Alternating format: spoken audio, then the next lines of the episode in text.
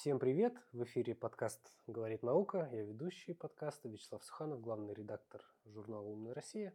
На студии сегодня замечательный гость Александр Вячеславович Малыгин, инженер-биолог, кандидат технических наук, лауреат премии правительства Российской Федерации в области науки и техники. Тематика работ – нейрофизиология, медицинская техника для активации эндорфинной системы, системы светодиодного освещения для животноводства, повышающей продуктивность. Я все правильно сказал? Все правильно, да. И эндорфинная система – это одна история, и система светодиодного освещения – это другая. Я их сейчас пытаюсь совместить. От эндорфи... Да, да, так, да, очень да. интересно. А у кур тоже есть эндорфинная система. И если ее активировать, то они ну, чувствуют себя лучше. Они же растут в ужасных условиях. Как бы маленькая клетка, в ней 50 кур размером полтора метра на 0,8, да? Представляете, что с ними происходит в конце выращивания? Область ваших интересов сейчас лежит в, вот, в изучении эндорфинной системы Чел- человека. Вы Да. ее изучили? Да, ну, это же процесс бесконечный. А, Понимаете, мы начали ее изучать порядка 35 лет назад, ну, я сам. Мой шеф, профессор Лебедев, там трижды лауреат премий, там еще СССР и потом уже Российской Федерации. Он меня, собственно говоря, позвал, когда я работал на заводе. Я занимался там, производством товаров народного потребления. Вот. А ему как раз нужен был человек, который бы внедрил его научные открытия. У него действительно есть открытие, но я, в общем, считаю себя его соавтором, уже потом присоединился к этому научному коллективу. Вот. И перешел с завода, я руководил КБ небольшим, вот, э, в Институт физиологии младшим научным сотрудником. Вот. А потом уже увлекся так, что теперь как бы это дело моей жизни. Вот Валерий Павлович, к сожалению, уже ушел от нас. Теперь я продолжаю его дело. Вот. И с тех пор мы занимаемся эндорфинной системой. Она была тогда, это ну вот 35 лет назад, она была практически только открыта. И роль ее была до конца не ясна. Но было ясно, что эндорфины, они обезболивают, что они возникают после радостных событий, после самых приятных вещей, после вкусного питания, после приятного секса, после вина и так далее. Все это эндорфины. Но надо заметить, что эндорфины сами по себе не являются причиной счастья. Поэтому они являются следствием счастья. А для чего это нужно? Для чего нужны эндорфины после радостных событий? Для того, чтобы организм мог восстановиться после того, как он чего-то достиг, он же затратил силы, мог восстановиться и устремиться к следующим достижениям. Вот для этого нужны эндорфины. Они запускают в нашем организме огромное количество полезных э, всяких процессов. По сути, а, это такие триггеры здоровья. Конечно, мне это было интересно. У меня мама медик, вот, хотя я получил техническое образование, кстати, закончил Севастопольский приборостроительный институт ровно 40 лет назад. И распределился как раз вот в Петербург и тогда еще Ленинград. И, собственно, здесь остался. Но мы продолжаем там встречаться с ребятами в Севастополе. Так вот, э, с тех пор начали интересоваться, как же работает эндорфинная система и на что. Да? Сначала интересовало обезболивание. И мы Идет выплеск э, эндорфинов, и это снимает какую-то боль, напряжение. Да, эндорфины, как обезболивающий агент, примерно в 50 раз более сильный анальгетик, то есть об- обезболивающее вещество, чем даже морфий, наркотическое вещество. При этом они не вызывают ни привыкания, ни пристрастия, потому что это наши внутренние природные вещества. И они в организме долго не задерживаются. Вот даже если их очень много, ну, после какого-то там радостного события или после нашего аппарата, допустим, вот, а, то они очень быстро излишки утилизируются. Есть такие вещества, энкефалиназы. Это вещества, которые разлагают эндорфины, ну, как говорится, на воду и мочу, да, на дыхание, а, и выводятся из организма. Вот. А то, что необходимо, используется там, где нужно внести какие-то коррективы в организм. И поэтому, вот если в человеческом организме что-то не так, то эндорфины, грубо говоря, дают команду на то, чтобы это исправить. Вот они для чего нужны. И вот мы начали сначала эксперименты проводить на животных, потому что было известно уже тогда, что эндорфинная система есть у простейших даже организмов. Вот. э, Вообще мы исследовали более 30 видов животных. И основные эксперименты мы проводили на мышах и крысах, ну, как обычно. Но там были еще и кролики, собаки, кошки. И когда мы стали исследовать э, обезболивание, то выяснилось, что у эндорфинной системы разных животных совершенно разные нужны параметры для активации этой эндорфинной системы. Но было известно, что она в голове. Вот, и что центр выработки эндорфинов, он вот ровно в центре мозга, ну, то есть так вот на человека посмотреть, ровно посередине между ушами. Там есть несколько групп клеток, это так называемая гипофизарно-гипоталамическая система, вот, э, которые, собственно говоря, отвечают за защитные реакции. Вот. Ну, там потом выяснилось, что вовлечен не только эндорфин, дофамин, там, э, серотонин там, и другие многие вещества, не буду все перечислять. Вот. А параллельно шли работы в других научных учреждениях, и было ясно, что они играют не только обезболивающую роль. Они ускоряют заживление, нормализуют кровяное давление, а, улучшают гормональную сферу, вот, способствуют восстановлению сил, репарации и так далее. В общем, огромное количество эффектов. Это все как лавина вот шло. И даже возникло в те годы, это 70 80-е, 90-е годы, значит, понятие эндорфинодефицита. Вот сейчас уже известно, что дефицит эндорфинов, недостаток эндорфинов связан с 90% заболеваний. То есть, особенно сейчас, да, когда информационная среда достаточно агрессивная и много депрессивных моментов, много неудач у людей – вот. И, соответственно, им не хватает эндорфинов, то есть тех самых стартовых веществ, которые запускают целый комплекс. процессы. Совершенно верно. Вот. И выяснилось, что если эндорфинной системе немножко помочь, что если электроды вот наложить определенным образом, а, то можно активировать эндорфинную систему, но только с очень строго вычисленными параметрами, которые, собственно говоря, ему удалось и вместе, в том числе и со мной, а, путем перебора простого, называется скрининговое исследование, когда ты идешь просто слева направо, там от э, сотых долей герца до десятков килогерц, да, перебираешь частоты, и вдруг где-то в одном месте э, обнаружилось, что есть какой-то эффект. И этот диапазон стали исследовать более подробно. И выяснилось, что, допустим, у мышей частота активации эндорфинности 60 Гц, у крыс 70, там, у кошек, собак, коров, свиней, в общем, у всех своя частота. У человека три семерки, 77,7.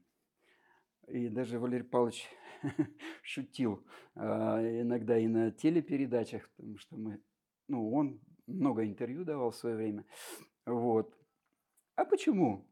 А, спрашивали, а почему 77,7? А он отвечал, говорит, а вы мне ответьте, а почему портвейн три семерки называется? Вот. Ну, сейчас мы уже понимаем, почему такая частота. Вот. Это особенности работы нейронов, образующих эту систему. Вот, в частности, моя кандидатская – это как раз математическое моделирование нейрона как объекта стимуляции. И я показал, что на определенных частотах у нейрона возникает резонанс, и он повышает свою чувствительность, то есть он легче возбуждается. А нам зачем нужно возбуждение? Чтобы, ну, чтобы больше эндорфинов было. Он же в эндорфинную систему входит. Вот. Поэтому у человека, вообще говоря, у здорового, она и так хорошо работает. И здоровому человеку, казалось бы, совершенно незачем там использовать какие-то внешние методы ну, кто-то говорит, съешь шоколадку, можно заняться всем тем, о чем я раньше говорил, еда, питье и прочие поцелуи. А, вот эта вот история заедать стресс, это как раз-таки, по сути, поиск... Э, запуск... Попытка восполнить недостаток эндорфинов. Угу. Вот. Э, как раз именно поэтому. То есть человек э, в жизни испытывает какое-то неудовольствие, да, неудовлетворенность, и пытается восполнить хоть чем-то, да, едой, другого ничего под рукой, как правило, нет. Вообще лучше всего, конечно, на курорт поехать, на море, там, искупаться, Отдохнуть. Отдохнуть, да, но ведь это невозможно, постоянно отдыхать. Мы вынуждены, наоборот, все больше и больше работать. Вот, поэтому как бы нужны какие-то вспомогательные меры. Их на самом деле много. Например, закаливание, да, тоже активация эндорфинной системы. Можно там в горы подняться, там, там недостаток кислорода, и как защитная реакция возникает активация эндорфинной системы. Тоже не всем доступно. Но можно жидким азотом обливаться. Вот есть такой метод, достаточно опасный. Я в криокамеру ходил. О, Такая. и я ходил. У меня потом три дня голова болела. Потому что это перестимуляция, это слишком сильный стресс. Вот, и тут очень осторожно нужно быть, э, особенно людям с какими-то недостатками сердечно-сосудистой системы. Можно, ну, просто кони бросить. Вот. А, Я говорю, у меня три дня голова болела. Таких методов очень много. Вот. И они, честно говоря, людей дезориентируют. Да? Они же не знают, в чем дело. Ну, в основном своем. Они так что-то где-то слышали. Вот. э, От эндорфинов ждут только счастья, а а не здоровья. А, Поэтому, как бы вот, если уже э, говорить дальше, да, когда мы стали этот метод э, уже он у нас созрел, и мы его стали внедрять. И выяснилось, что как бы внедрять не очень просто. А, так я вернусь э, к исследованиям. Да, вот стали мы а, изучать все эти эффекты. И потом провели первую научную конференцию, когда врачи э, доклады сделали. А, а как они сделали доклады? Значит, выпускались такие серийные аппараты, которые назывались электронаркон. Как бы, как бы Ну, как ти- ти- электрический... типичное российское название. Да, советское. электрический наркоз. Потом уже выяснилось, что никакого наркоза они не дают, ну какие-то ощущения они там вызывают. Так вот мы взяли, закупили тогда штук 50 этих электронарконов, это все еще было на государственные деньги. И инженеры э, наши переделали их генераторы внутренние на нашу частоту, которую мы уже Определили. на себе обкатали. Ведь кто испытывает сначала? Сотрудники лаборатории. Вот, поэтому мы на себе уже это обкатали. Я вообще туда попал именно поэтому, да. То есть мне, я работал вот на предприятии, как сказал уже КБ, мне сказали, нужно выпускать медтехнику. Я думаю, зачем нам медтехника? Вот, вот едь там к профессору Лебедеву, поговори с ним, и мы будем это выпускать. Я думаю, а что у него? Да у него какой-то там электростимулятор. Ну вот я еду, думаю, блин, очередной электростимулятор. Ну, я читаю литературу, думаю, столько их, и там все они как-то меня не впечатляют. Думаю, ну вот у меня жутко болел вот этот зуб. Думаю, если зуб мне обезболит, буду разговаривать, скажу, что да, займемся. А если нет, скажу, да не, ну это вообще ерунда. И как ни странно, у него в тот момент какой-то инженер, которого он попросил, а, просто спаял от руки нужный ему генератор. Вот. И а, вот эту штуку он мне принес, я одел эти электроды допотопные на голову.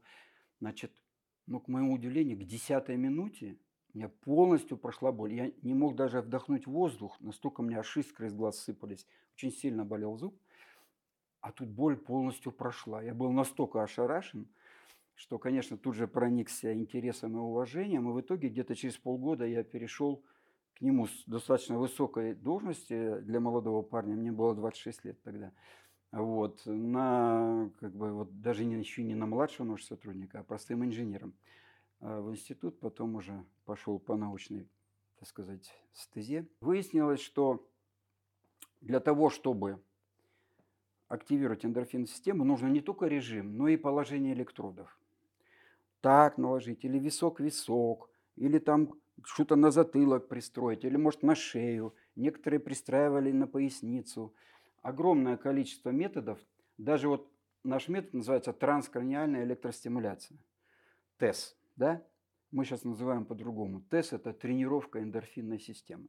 Так понятнее. Так вот, а, даже методов транскраниальной стимуляции Их около 20, самых разных. Вот. И это тоже нам несколько мешает, потому что, понимаете, метод должен пройти определенные виды испытаний. Там, на плацебо, ну, то есть, а мне вот так показалось, да?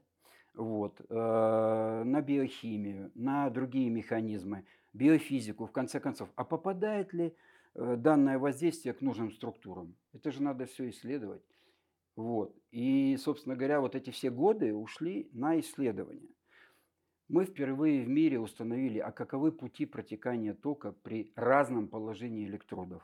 Для этого Валерию Павловичу пришлось поехать в Америку, в Канаду, вот, где на ядерно-магнитно-резонансных томографах, которых еще тогда не было у нас, а, сделать первые исследования а, вот, в университете Торонто, в частности.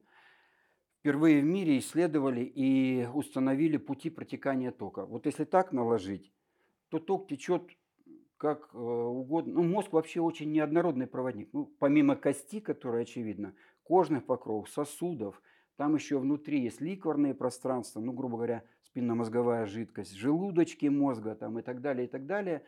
Все имеет разную проводимость. А ток течет как? Как в школе учили, по закону Ома. Где меньше сопротивления, там он и течет. Вот.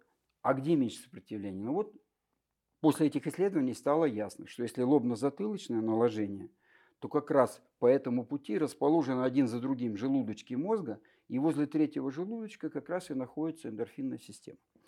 Вот. Это вот все мы установили, это опубликовано. Вот. Поэтому для получения эффекта нужно соблюсти два важных условия. Это правильное наложение электродов, чтобы просто-напросто ток попадал туда, куда нужно – а ток какой там? Не постоянный ток. Постоянный ток очень опасная вещь. Еще, наверное, лет 150 назад было известно, что если стимулировать нерв постоянным током, то он сначала там под анодом возбуждается, под катодом наоборот, а потом они неожиданно меняются местами, и возникает тут возбуждение, а там торможение. Вот. То есть непредсказуемый эффект. То есть постоянный ток приводит к перестройке белковой структуры нейрона – и к изменению его функций. То есть, по сути, непредсказуемость. Вот, поэтому разные методы, которые используют постоянный ток, очень популярны на Западе. ТДКС, так называемый, Direct, Transcranial Direct Current Stimulation, то есть транскраниальная стимуляция постоянным током. Не знаю почему, но как бы вот они упорно продолжают стимулировать. Эти все наработки, они уже внедрены в систему здравоохранения, там, не знаю, в какую-нибудь э, сеть фитнес-клубов, ну, куда-то на пользу. Ну, конечно. Где они используются? Мы же премию получили именно за это, за внедрение. Так вот, все это мы потихонечку выясняли, оптимизировали аппаратуру. Я, поскольку сам разработчик, в 89 году первые аппараты начали выпускать. Вот. А, и сразу же за них, за их разработку получили серебряную медаль ВДНХ. Буквально первый аппарат, который мы сделали, отправили туда, ну, присовокупили к нему протоколы испытаний там и получили серебряную медаль. Об этом написали в советских там, газетах, журналах. Это вызвало интерес. И мы стали, э, поняли, что нужно производить. Да? В рамках Института физиологии Российской Академии наук, где собственно, работал и куда я перешел да, с завода, э, этого делать было нельзя. Поэтому был образован кооператив, который назывался «Сигнал» вот на тот момент. И начали производство первые аппараты, э, первых аппаратов. Вот. А потом постепенно а, это предприятие, ну, оно уже перестало быть кооперативом, вот, и сейчас называется центр, так и называется, центр тест, центр транскраниальной электростимуляции. Вот, и оно существует уже около 30 лет. И, собственно, все это время мы эти аппараты э, производим и поставляем как в медицинские учреждения, так и для населения. Вот в 2009 году был, до этого были профессиональные аппараты, достаточно большие, может быть, дорогие. Вот. А потом появился маленький такой небольшой аппарат, который доктор Тесс мы назвали. Он для населения. Для частного использования? Типа? Да, для частного использования. Мы сейчас на сегодня там тысяч, наверное, 150 их продали. Вот. Не так много, конечно, потому что нужно 150 миллионов их продавать. Как долго держится эффект? Хороший вопрос. Значит, от этого воздействия возникает эффект тренировки. Вот как вы пошли в фитнес-зал, потренировались, у вас мышцы приобрет... да, подросли, и они способны выполнить большую работу в любой момент, не только тогда, когда вы только позанимались. Вот здесь аналогично. То есть вы потренировали, и эффект длится, я вам так скажу, от одной процедуры 2-3 дня. От одной процедуры получасовой. Если мы сделали 3, 4, 5, ну курс небольшой провели там через день или каждый день, вот, то длится месяц, два. Вот, а если мы провели полноценный курс, там 10 процедур, скажем так, а потом через две недели повторили, то это до двух лет длится. То есть эффект достаточно длительный. И вам не надо ходить все время с электродами там, и включать это, что-то, это глупость. И никому бы такой метод был не нужен. Вот. э, А эффект возникает часто прям с первой процедуры. Там и успокоение, и обезболивание, и как бы снятие стресса. От чего зависит вот эта вот Процент. э, резистентность, не знаю, к эффекту? Почему? А она зависит от многих вещей. Но прежде всего от особенностей работы эндорфинной системы, от активности тех же энкефалиназ. Когда они слишком активны, эндорфины выводятся сразу, как э, не успев сделать полезной работы, например, да?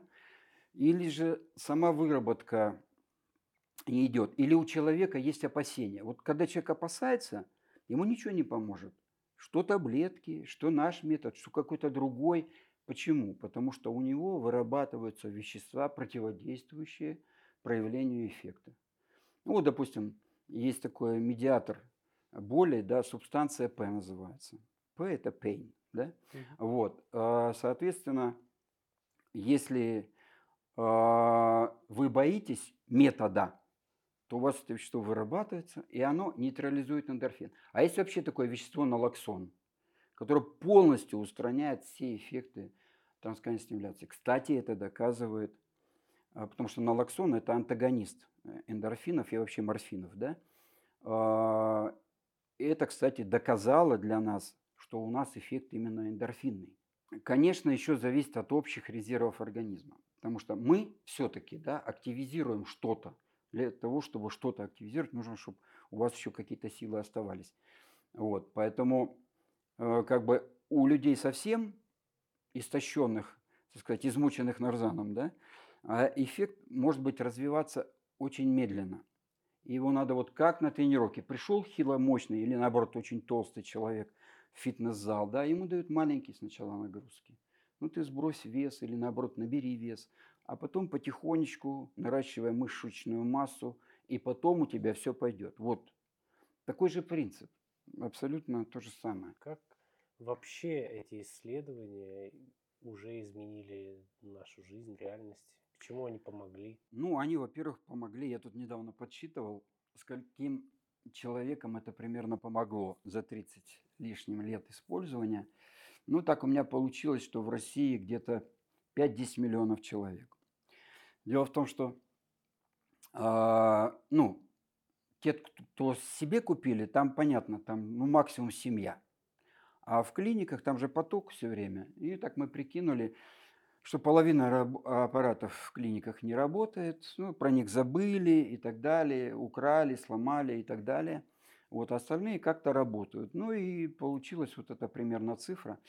Значит, как бы радикально жизнь они не могут изменить. Они могут помочь людям, которые, допустим,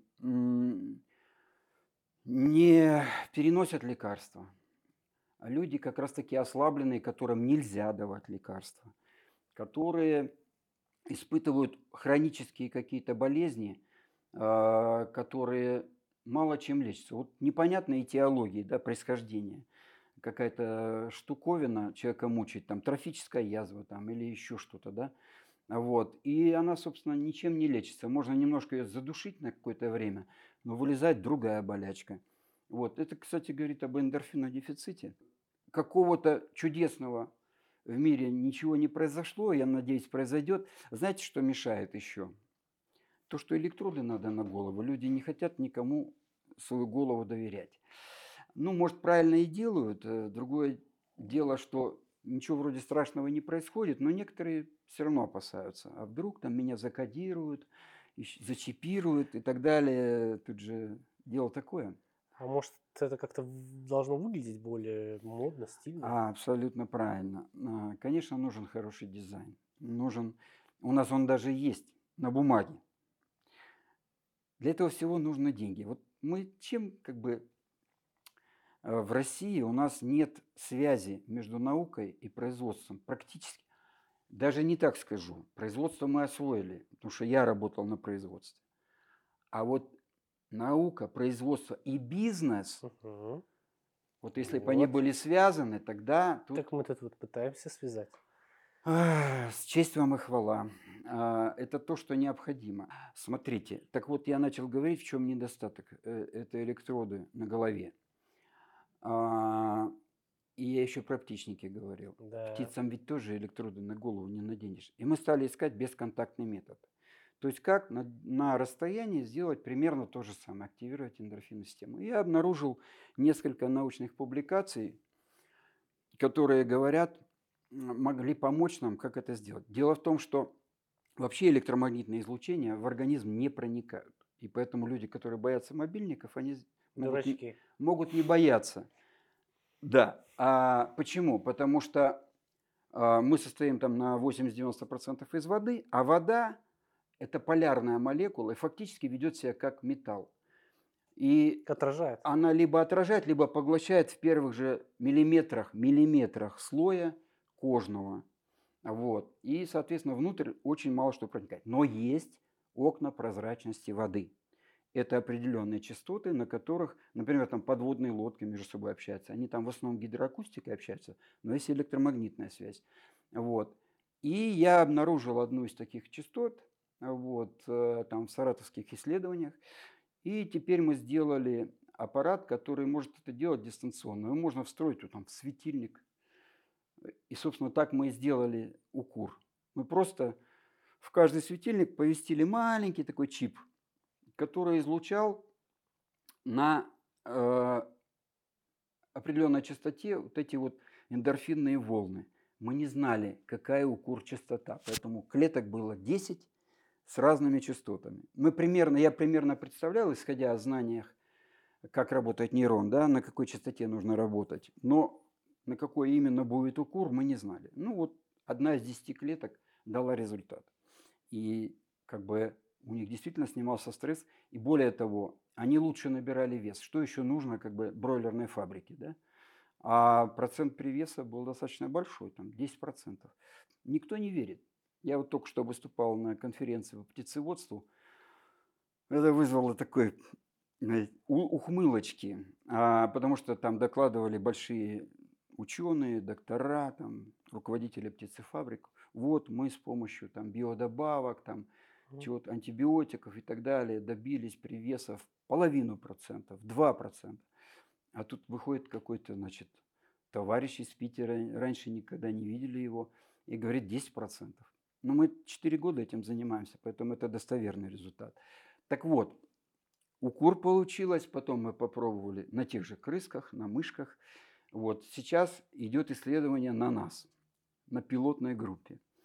Вот. И да, результат есть. То есть можно, как говорится, встроить хоть в зеркало, да, свет мой зеркальце скажи, да всю правду расскажи. И, соответственно, а, посидев у зеркала и прихорашиваясь, вы просто получите небольшой заряд эндорфинов. Хороший, кстати. Причем это нанотехнология. А Мощность этой антенны настолько маленькая, что вы ее не заметите вообще. Она на уровне вот обычного электромагнитного фона в любой квартире. И только за счет резонансных характеристик нужная волна попадает туда, куда нужно. Поэтому как бы мы никого не поджариваем, Как ничего. Кардиостимулятор, только внешний. Даже не стимулятор, а активатор. Вот мне не нравится стимуляция. Стимуляция для меня это всегда что-то как бы насильное такое, внешнее, это принуждение какое-то. Нет, это вы просто как бы встряхиваете нейроны, освобождаете их от шлаков, да, вот, и они начинают жить молодой жизнью, там, а, активно возбуждаться, вот как все молодые любят возбуждаться. Соответственно, а, ваши нейроны просто лучше работают. Вот и все. Спасибо большое. У нас в гостях был Александр Малыгин, э, инженер-биолог, кандидат технических наук.